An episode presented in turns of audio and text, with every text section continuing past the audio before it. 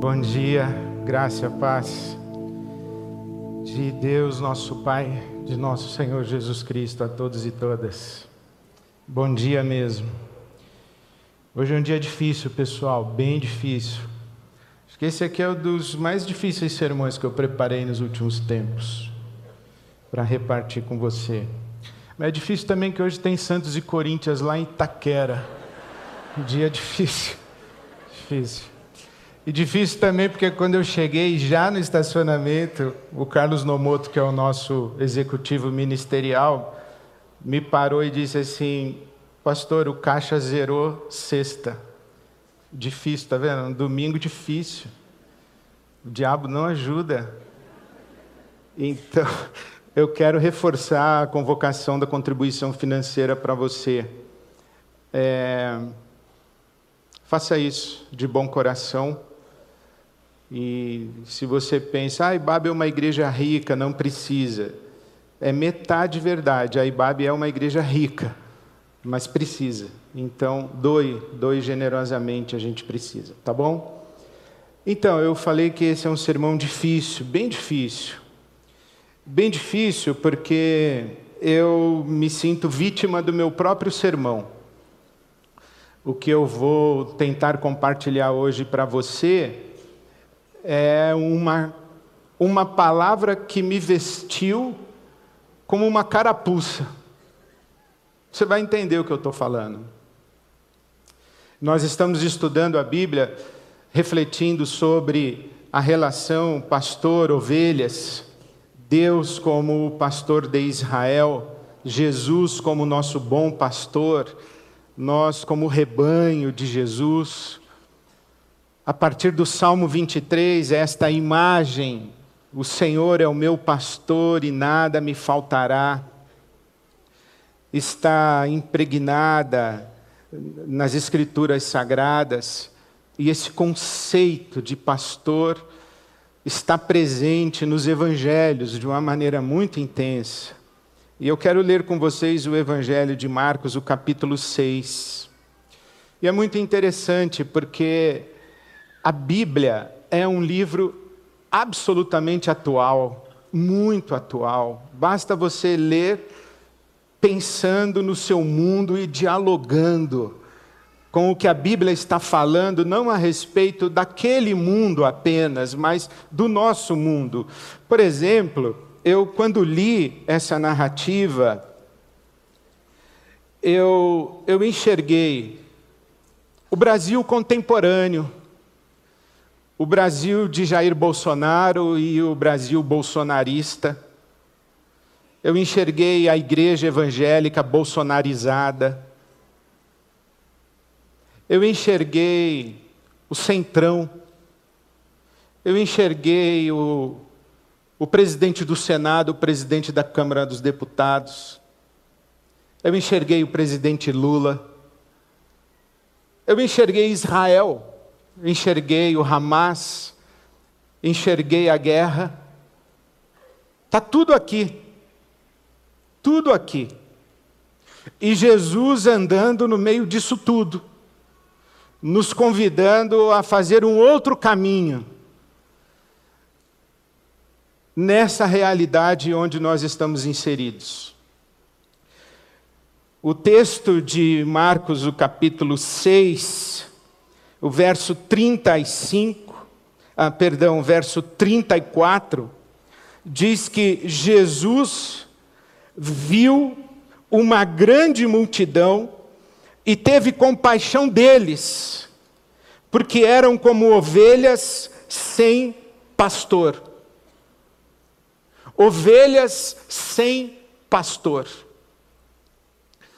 Novamente a figura do bom pastor que é Jesus, as ovelhas, Jesus mexido nas suas entranhas com compaixão, ele contempla a multidão e, e, assemelha essa multidão a um rebanho sem pastor ou sem pastores. Você se lembra que na narrativa bíblica a figura dos pastores de Israel não diz respeito apenas a esta realidade que nós temos de uma igreja com a sua liderança espiritual, que é chamada de pastor, bispo, pastores, apóstolos, não é uma realidade religiosa Aqui na tradição bíblica, os pastores de Israel é Israel como nação e não como uma igreja. E os pastores são os reis, são os governantes, são também os sacerdotes, mas são especialmente a liderança da nação e não do segmento religioso da nação, porque toda a nação de Israel era essencialmente, fundamentalmente religiosa. Então, aqui nesse trecho em que Jesus está olhando para a multidão, ele está olhando para a casa de Israel, está dizendo: é, essa multidão não tem pastor, não tem pastores, não tem liderança, não tem governo. Na verdade, é uma crítica ao mau governo, aos maus pastores, às más lideranças. E o que é que está acontecendo para que Jesus contemple a multidão e veja na multidão um rebanho abandonado? Essa narrativa pode começar no versículo de número 7 do capítulo 6 do Evangelho de Marcos, que diz que, tendo Jesus percorrido os povoados, ele chamou os doze, os doze discípulos mais próximos para junto de si e os enviou, dois a dois. Aqui já começa algo muito interessante. Jesus já tem discípulos, já tem um, um colegiado e já tem homens de sua confiança para propagar a sua mensagem. Isto é, existe um líder presente em Israel, um novo líder presente em Israel. Alguém que iniciou um movimento, passou a ser seguido, e suas ideias foram acolhidas, abraçadas e começam a ser propagadas. O movimento de Jesus começa a se espalhar por Israel. E as multidões começam a se aproximar de Jesus. O versículo de número 14 do capítulo 6, mantenha sua Bíblia aberta aí comigo, você vai gostar muito dessa narrativa. Diz que o rei Herodes, o rei Herodes, ouviu falar dessas coisas, pois o nome de Jesus havia se tornado bem conhecido. Popularidade. Jesus havia se tornado popular.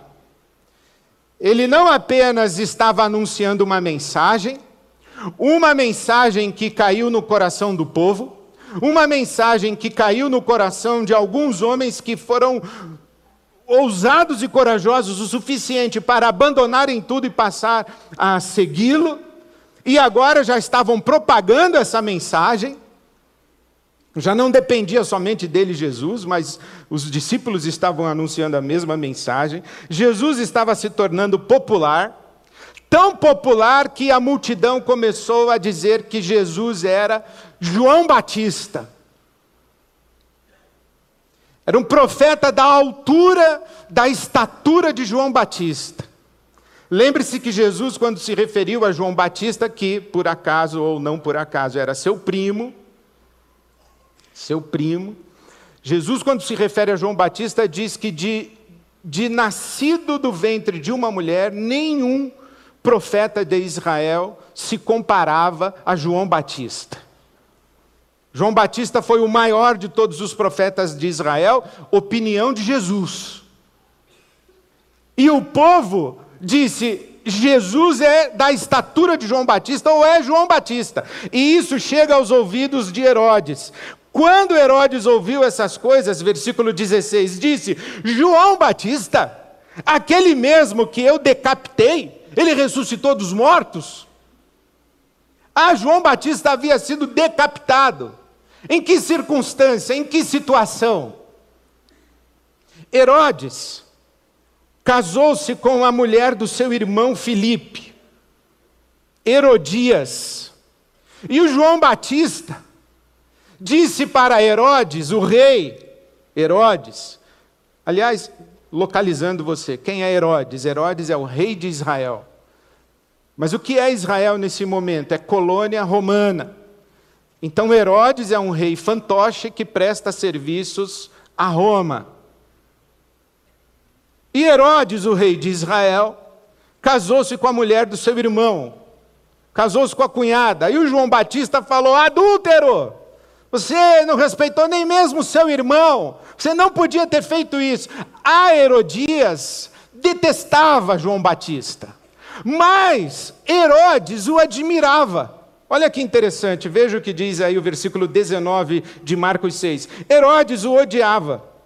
Herodias o odiava e queria matá-lo, mas não podia fazê-lo, porque Herodes, Herodes o rei, temia João e o protegia, sabendo que ele era um homem justo e santo.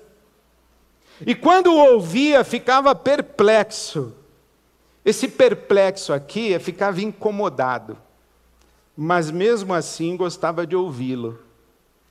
Provavelmente João Batista era o único a dizer verdades a Herodes.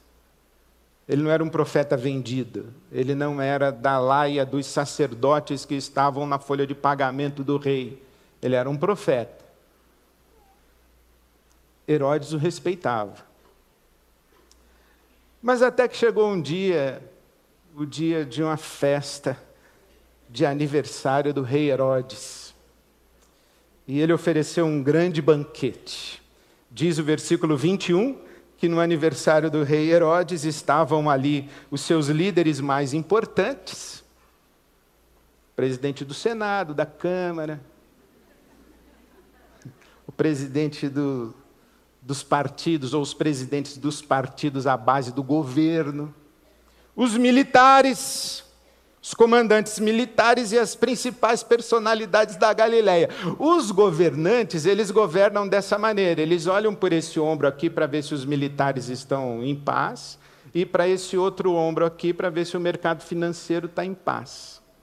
E para sua festa de aniversário, eles convidam a galera que dão sustentação ou dá sustentação ao seu governo. E aí estava lá o aniversário de Herodes, um grande banquete e a filha de Herodias, que o historiador Flávio Joséfo chama de Salomé, a filha de Herodias dançou em homenagem ao rei e agradou tanto os convidados e agradou também o rei Herodes. E o rei Herodes chamou Salomé e disse: Filha, pede qualquer coisa que eu te dou. Depois dessa dança, você pode pedir o que você quiser.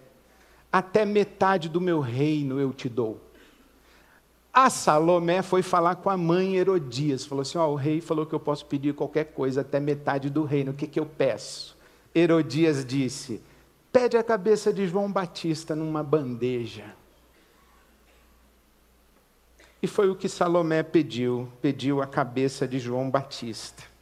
Herodes, muito contrariado, enviou imediatamente um carrasco, versículo 27, com ordens para trazer a cabeça de João o homem foi, decapitou João Batista na prisão e trouxe a sua cabeça num prato e entregou a Herodes, que entregou a Salomé, que entregou a Herodias.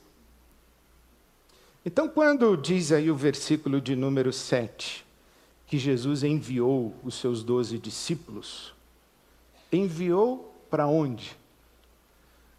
Para o reino de Herodes para o reino de César, para esse lugar, para esse lugar de Herodias, para esse lugar de Salomé, para esse lugar do banquete, para essa sociedade estruturada dessa maneira, onde os poderosos, e com todos os tipos de poderes, né? o poder econômico, o poder militar, o poder político, o poder religioso, o poder místico. A sociedade estruturada na ordem do poder. É para aí que Jesus envia os seus doze discípulos. Essa sociedade que mata os profetas, como João Batista. Essa sociedade que mata os profetas que dizem o que ninguém gosta de ouvir. Foi para aí que Jesus enviou seus doze discípulos. Com a morte de João Batista, a notícia se espalhou. E veja que interessante: Herodes considerava João Batista um homem justo e santo, protegia João Batista. E se Herodes foi capaz de matar um profeta como João Batista, o que mais Herodes seria capaz de fazer? Por isso que o versículo de número 30 diz que os apóstolos reuniram-se a Jesus. Correram para Jesus, e esse reuniram-se a Jesus não é apenas que eles voltaram, tinham sido enviados e agora estavam de volta para dar a Jesus o relatório do que haviam feito. Não é somente isso, é isso também eles voltam para dizer: Olha, Jesus, percorremos as aldeias, percorremos aí as cidadezinhas e anunciamos o evangelho do reino de Deus, expulsamos demônios, espíritos malignos, curamos pessoas em teu nome, estamos de volta, mas temos um problema. João Batista acaba de ser morto, Herodes matou João Batista, decapitou João Batista. E esses reuniram-se a Jesus, é, colocaram-se em volta como que numa blindagem de Jesus foram proteger Jesus. Porque Herodes já havia ouvido falar de Jesus e que ele estava com popularidade, que as multidões estavam seguindo Jesus. E estavam mesmo, porque olha o que diz aí os versículos seguintes. Havia muita gente, versículo 31 do capítulo 6. Havia muita gente indo e vindo, ao ponto de eles, Jesus e os doze, não terem tempo sequer para comer. Não tinha nem tempo para comer, a multidão em cima de Jesus, e é cura para lá, e expulsa demônio para cá, é aquela, aquele reteté geral aqui com a galera de Jesus. E aí o que Jesus faz? Vamos sair daqui. Vamos para um lugar deserto. Ele recebe a notícia de que João Batista foi morto. Ele diz: Vamos, vamos sair. Os discípulos devem ter dito para ele: Está perigoso aqui nessa multidão. Aqui no meio dessa multidão existem os homens mandados por Herodes. Existem os homens do sinédrio. Eles querem saber qual vai ser a sua resposta, a sua reação. Mataram o seu primo. Mataram um profeta em Israel. Você é um profeta em Israel. Olha aí a multidão aclamando você como profeta.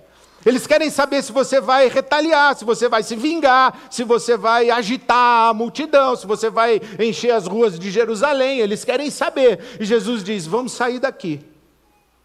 Eles saem, só que a multidão vai junto. Jesus não consegue se isolar. A multidão vai junto com ele. E é aí que, que Jesus tenta ir para um lugar deserto, mas a multidão vai atrás dele ele, ele pega um barco e atravessa o mar da Galileia, e quando chega do outro lado, a multidão já está lá. E é aí que Jesus olha para essa multidão e diz: ovelhas sem pastor. O que é que está acontecendo? Existe um homem louco no poder, um tirano, que é capaz de, por um capricho, numa festa de aniversário, matar e decapitar um profeta de Israel. E existe um salvador da pátria, Jesus. Essa multidão sabe que a sua aflição, a sua angústia, a sua dor, o seu sofrimento, a sua necessidade, a sua fome, a sua miséria, não pode ser levada às portas do palácio de Herodes. Porque o palácio de Herodes está se banqueteando com os militares, com os poderosos, com as personalidades, com os ricos da Galiléia. E a multidão? A multidão está esquecida e abandonada. Não é para Herodes o, o que deveria ser o pastor de Israel, não é para Herodes que a multidão vai. A multidão vai para quem? Vai para Jesus. E Jesus olha para essa multidão e diz: esse povo está clamando, esse povo está tá suplicando, esse povo, esse povo não tem nada, esse povo não tem sequer o que comer. E os discípulos dizem a Jesus: Ó, oh, já está ficando tarde, manda o pessoal para casa. Jesus diz: Não, alimentem a multidão. Aí eles dizem assim: Mas não temos dinheiro para comprar. Isso exigiria, versículo de número 37, isso exigiria 200 denários. 200 dias de trabalho, o dinheiro equivalente a 200 dias de trabalho. Não temos dinheiro. E Jesus perguntou: Quantos pães vocês têm? Verifiquem. Quando ficaram sabendo, disseram: cinco pães e dois peixes, versículo 38. Então Jesus ordenou que fizessem todo o povo assentar-se em grupos na grama verde. E assim eles se assentaram em grupos de cem e de cinquenta. A palavra que é usada para grupos é simpósio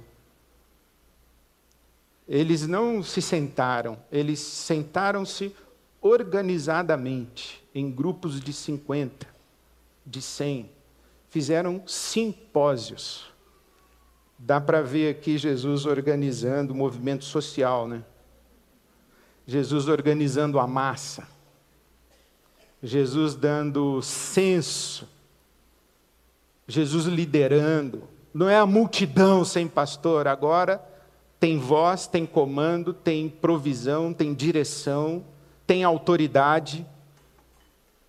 Então Jesus coloca essa multidão assentada na grama verde, sublinhe grama verde. E tomando cinco pães e dois peixes, ele olha para o céu, dá graças e reparte. Faz você lembrar de alguma coisa? O que Jesus fez aqui com essa multidão sentada na grama? Olha para o céu, dá graças e reparte o pão. Onde mais Jesus fez isso? Na ceia, na Eucaristia, na Páscoa, Jesus toma nas mãos o pão, levanta os olhos aos céus, dá graça e reparte. Onde mais Jesus faz isso? Com os discípulos que o acolheram na aldeia de Emaús, na casa daqueles dois, provavelmente um casal. Jesus senta-se à mesa com aquele casal que não conseguia perceber que era Jesus que estava com eles, e Jesus, tomando nas mãos o pão, levanta os olhos aos céus, dá graças e reparte o pão, e naquele momento eles descobrem que é Jesus e discernem que é Jesus. O que Jesus faz aqui com essa multidão? Faz a Eucaristia faz uma profecia de uma santa ceia. É isso que Jesus faz. E então toda a multidão fica satisfeita e alimentada, versículo 42, todos comeram e ficaram satisfeitos. E os discípulos recolheram doze cestos cheios de pedaços de pão e de peixe, e os que comeram foram cinco mil homens, fora mulheres e crianças. E nesse momento, essa narrativa acontece também, ela existe também em João capítulo 6. E João capítulo 6, versículo 15, diz que nesse momento em que todo mundo se alimentou, em que aparece um pastor e que diz: todo mundo senta, todo mundo se organize, vamos distribuir os recursos para todos, os pães e os peixes para todos, todo mundo alimentado, todo mundo em paz, todo mundo satisfeito, todo mundo tranquilo. Tem governança, tem pastoreio, tem cuidado, tem respeito, tem organização, tem a multidão acalmada, tem a multidão instruída. O que a multidão faz? Aí é o nosso rei. E diz João capítulo 6, versículo 15, que a multidão quis fazer de Jesus o rei à força a força. Jesus é o nosso rei, esse é o rei. Vamos tirar Herodes, vamos colocar Jesus. E o que Jesus faz? Versículo 45. Logo em seguida, Jesus insistiu. Insistiu. Esse insistiu é porque os discípulos falaram: Mestre, essa é a nossa hora. A multidão está contigo, popularidade em alta. Ó, oh, todas as pesquisas estão dizendo que o Senhor bate no primeiro turno. Vamos, é agora, é agora, vamos tirar o Herodes, vamos pegar essa multidão aqui, vamos levar para Jerusalém.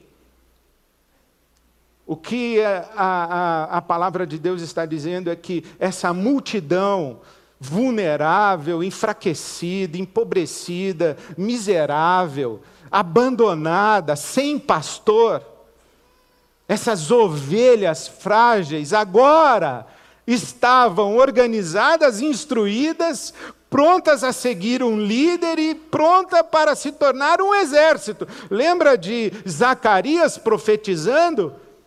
Que a multidão se, transforma, se, transformaria num corcel de guerra. Então, chegou o dia. Os discípulos estão dizendo: Zacarias profetizou que, que o rebanho frágil se tornaria um exército poderoso e que ia marchar sobre Jerusalém e esmagar a cabeça dos inimigos e misturar o seu sangue com lama. É agora, Jesus. E Jesus diz: Para, vocês estão loucos. Vamos embora daqui de novo, vamos embora. Aí Jesus insistiu com os discípulos para que entrassem no barco e fossem adiante dele para Betsaida, enquanto ele despedia a multidão. Tendo-a despedido, Jesus subiu a um monte para orar. Se isolou, foi orar. Aqui é muito interessante, Jesus poderia mandar uma mensagem, um, um WhatsApp para o Herodes. Falou, Herodes, tive aqui a oportunidade de arrastar um exército e entrar em Jerusalém e pegar sua cabeça como retaliação em vingança, porque você matou meu primo, afrontou a minha família e mais do que isso, você afrontou o Deus Altíssimo e matou um profeta. Mas pode dormir tranquilo, eu mandei a multidão para casa, está tudo em paz. Os discípulos seguem no barco voltando para o outro lado da margem do mar da Galileia. E o que acontece aqui? Versículo 48. Jesus viu os discípulos remando com dificuldade, porque o vento soprava contra eles. Alta madrugada, Jesus dirigiu-se a eles andando sobre o mar e estava já a ponto de passar por eles. Olha que interessante, Jesus caminhava rápido contra o vento, imagina com o vento a favor. Então Jesus já ia passando pelo barco, os caras tentando remar, doze homens tentando remar, não conseguiam. Jesus já ia passando por eles. Quando o viram, versículo 49, quando o viram andando sobre o mar, pensaram que fosse um fantasma, então gritaram, todos o tinham visto e ficaram aterrorizados. Mas Jesus imediatamente disse: Coragem, sou eu! Sou eu, calma! Não tenham medo, não tenham medo. Então Jesus subiu no barco para junto deles e o vento se acalmou e eles ficaram atônitos, eles ficaram estupefatos, eles ficaram encantados, alumbrados, pois não tinham entendido o milagre dos pães. O coração deles estava endurecido. Ponto final. Que história, não é? E olha o que está acontecendo aqui, quantas figuras existem uma multidão no deserto, não tem pão, e Jesus proveu pão. Onde você já viu uma multidão no deserto sem pão e o pão cair do céu? Israel atravessando o deserto com Moisés, e o pão que caía do céu chamava-se maná. Aconteceu aqui. Um povo tentando atravessar um mar, assustado, amedrontado, sem conseguir progredir. E o eu sou faz com que o povo atravesse o mar. Onde você já viu isso? O povo saindo do Egito, atravessando o Mar Vermelho, liderado por Moisés. O povo com fome, até que chega um bom pastor e coloca esse povo numa grama verde. Deitar-me fazem verdes pastos. O que é que Jesus está dizendo aqui? Eu sou o novo Moisés. Eu sou o bom pastor do Salmo 23 que vocês estão esperando. Eu sou. Quando Jesus diz lá, não tenham medo, sou eu. Não tenham medo, eu sou. É a mesma fala de Deus para Moisés, eu sou. É a mesmíssima fala. Jesus está aqui presente como libertador desse povo. É um novo Moisés, mas é um Moisés não na categoria de Herodes, não na categoria de César, é um Moisés na categoria de o bom pastor. É um Moisés tipo Salmo 23. Não é um Moisés bélico, não é um Moisés vingativo, não é um libertador que, que derrama sangue na rua. Não. É um libertador que não está mancomunado com o palácio, não está man, mancomunado com, com as autoridades militares, com as autoridades econômicas, com as lideranças políticas, com o templo, com o sacerdócio vendido. Não, é um outro libertador. Onde ele está? No meio da gentalha, no meio do povão, no meio das ovelhas que não tem pastor. É aí que ele está. E o que é que ele faz? Ele se doa para essa gente. Ele organiza essa gente, ele apacenta essa gente, ele dá esperança para essa gente. E o que é que ele faz? E aqui tem uma coisa que eu pulei de propósito para voltar nela agora. Quando Jesus viu que as multidões eram como ovelhas sem pastor, versículo 34, ele começou a ensinar ensinar. Ensinar. E aí, Jesus, você vai vingar a morte de João Batista? Nós aprendemos olho por olho, dente por dente. E Jesus diz: Vocês ouviram o que foi dito, eu, porém, vos digo: ensinar, ensinar, educar, educar. Como é que termina essa narrativa? Não tinham entendido o milagre dos pães, o coração deles estava endurecido. Se você virar uma página da sua Bíblia, capítulo 8, os discípulos, versículo 14, haviam se esquecido de levar pão. Olha que interessante. Jesus e os discípulos num barco. E os discípulos não levaram pão. A não ser um pão que tinham consigo no barco. Jesus advertiu esses homens: estejam atentos e tenham cuidado com o fermento dos fariseus e com o fermento de Herodes. E eles discutiam entre si, dizendo: é porque não temos pão. Percebendo a discussão, Marcos 8, 17. Jesus lhes perguntou: Por que vocês estão discutindo sobre não terem pão? Ainda não compreendem? Não percebem? O coração de vocês está endurecido. Vocês têm olhos, mas não veem, têm ouvidos, mas não ouvem. Não se lembram quando eu parti os cinco pães para os cinco mil? Quantos cestos cheios de pedaços vocês recolheram? Olha o que Jesus está dizendo. Vocês têm o coração endurecido, têm olhos, mas não enxergam, têm ouvidos, mas não ouvem. Vocês não percebem. Deus está agindo no meio de vocês, vocês não enxergam. Porque vocês têm o coração endurecido. Muito recentemente, um psicólogo chamado Peter Johnson disse que isso se chama viés de confirmação. A nossa mente só assimila aquilo a que está disposta a acreditar. É isso que é ter um coração endurecido.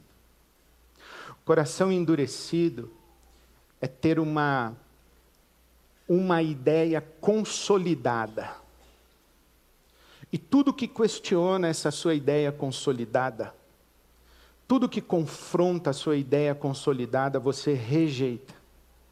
E tudo que confirma sua ideia consolidada, você automaticamente, acriticamente, quase que sem pensar, você assimila e toma como verdadeira.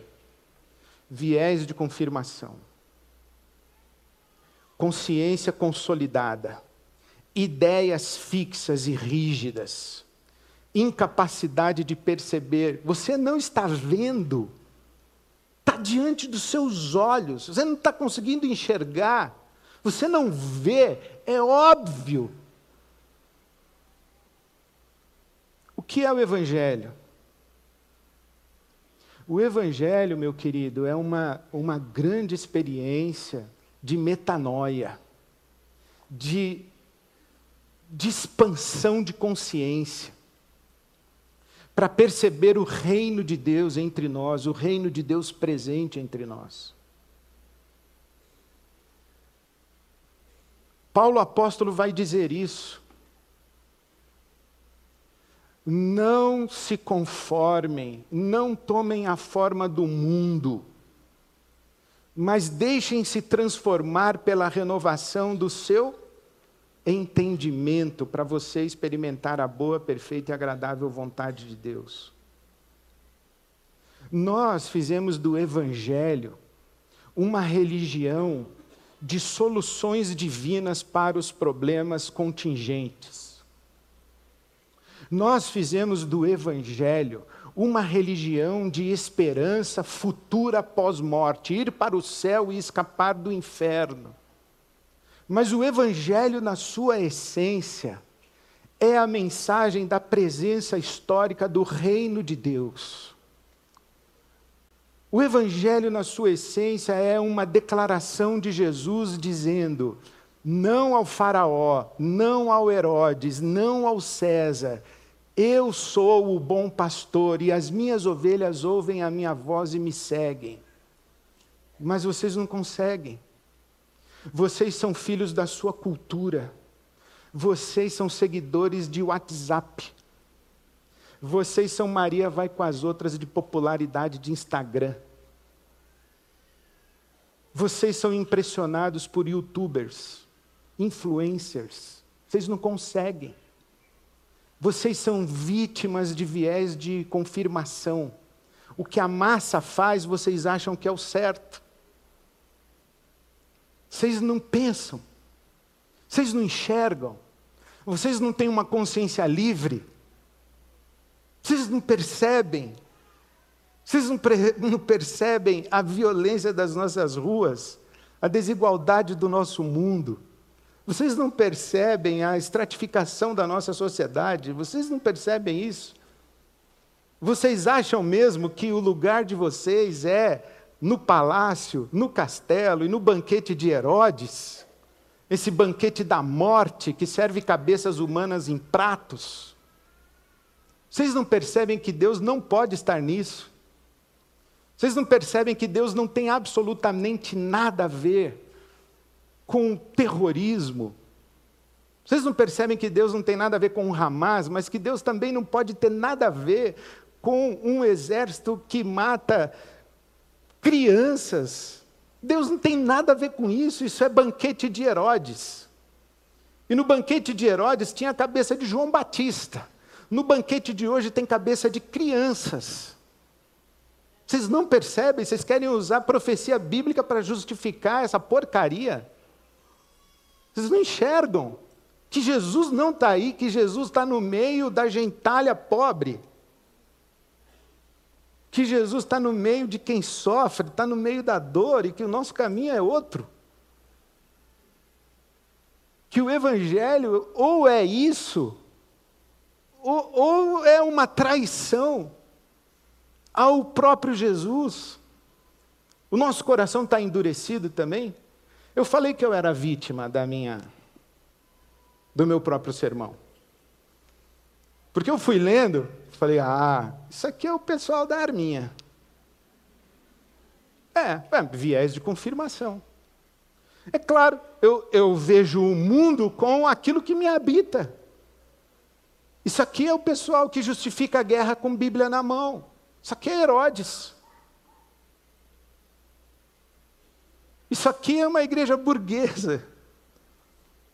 Isso aqui é uma igreja encastelada. E aí eu vou me vendo, né? falando onde é que eu estou.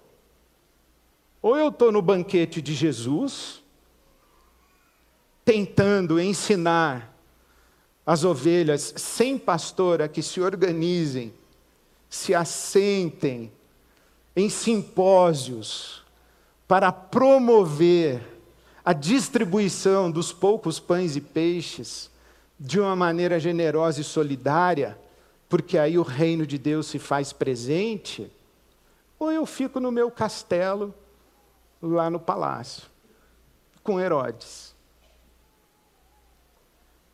No Evangelho é isso. O Evangelho é o caminho de Jesus, e o caminho de Jesus não passa pelo castelo e pelo palácio. E é por isso que, quando Jesus está andando pelas ruas da Palestina de então, as pessoas olham para ele e dizem assim: esse cara é João Batista. Porque João Batista é o cara que mete o dedo na cara do rei. Esse Jesus aí é tipo João Batista. Ou mais, esse Jesus aí é tipo Elias. E o que fez Elias quando esteve diante do rei Acabe? o rei Acabe falou para ele: Você é o perturbador de Israel? E Elias disse assim: Eu perturbando Israel? Não, quem perturba Israel é você, com a baixaria da sua corte, com a sua prostituição, com a sua promiscuidade, com o seu centrão. Você que é, toca o horror em Israel com a sua idolatria, não sou eu, eu sou profeta do Deus Altíssimo. O nosso caminho, meus queridos, é o caminho de Jesus. E eu não sei se existe um momento do nosso país que seja tão importante para nós nos afirmarmos como comunidade de Jesus quanto esse momento. De nós entendermos o que é de fato o Evangelho para escolhermos o lado do mundo em que a gente vai se posicionar. Em que lado da sociedade a gente vai estar. Eu insisto, tenho insistido, porque eu tenho um senso de responsabilidade histórica. O Brasil está cada vez mais evangélico, graças a Deus. Igrejas se multiplicando em cada esquina do nosso país, graças a Deus. Mas que igrejas estão se multiplicando? E que IBAB é a nossa comunidade? Que igreja é essa aqui? Não podemos ser uma comunidade encantada, seduzida pelo palácio de Herodes. Não podemos. Nós temos que ser uma comunidade solidária com Jesus, e Jesus está no meio da multidão que não tem pastor. Dizendo para a multidão: senta, ouve, aprende passe por uma metanoia e distribui o pão. Aí a gente vai fazer muita diferença no nosso país. Eu oro a Deus, meu querido, minha querida, que você tenha ouvidos para ouvir, olhos para ver, que o seu coração não esteja endurecido, que as suas ideias fixas não arrastem você para longe de Jesus. Eu recebi há poucos dias uma informação. Presta atenção nessa informação, ela é muito importante. 42% dos pastores nos Estados Unidos da América do Norte deixaram as suas igrejas e deixaram o ministério pastoral. E a principal justificativa deles foi: eu estava falando para ouvidos tapados, olhos cegados, mentes cauterizadas. A igreja norte-americana é muito mais filha da sua cultura do que do evangelho. 42%. E veja que interessante. Aqui nessa narrativa existe um caminho normal e automático. Eu sou rei, eu faço festa, convido gente importante e poderosa para minha festa. E o povo? O povo é um detalhe. Eu sou rei, eu manipulo, eu caso com quem eu quero, eu pego a mulher que eu quiser e ninguém tem nada a ver com isso. Eu sou rei, eu vou me exibir, eu vou abusar do meu poder e se precisar matar profeta, eu mato. Natural, é óbvio. Eu tenho o poder, e eu tenho o poder e eu faço o quê? Eu faço o que o poder me permite fazer. Eu fui convidado para a festa do rei, eu sou poderoso, eu faço parte da turma do rei. O que, que eu faço? Eu vou. Estender um tapete vermelho para mim? Eu vou, é claro que eu vou. Ou eu vou ficar no meio da gentalha? Não, eu vou para o palácio, eu vou para o castelo. Bom, eu sou popular, querem me fazer rei, dizem que eu sou o melhor candidato. O que, que eu faço? Eu aceito. Aí vem Jesus e diz: tudo errado. O reino de Deus é de outra ordem. O reino de Deus é diferente. O reino de Deus é o reino do bom pastor. Que o Espírito de Deus fale, que nós tenhamos ouvidos para ouvir. Amém. Muito obrigado.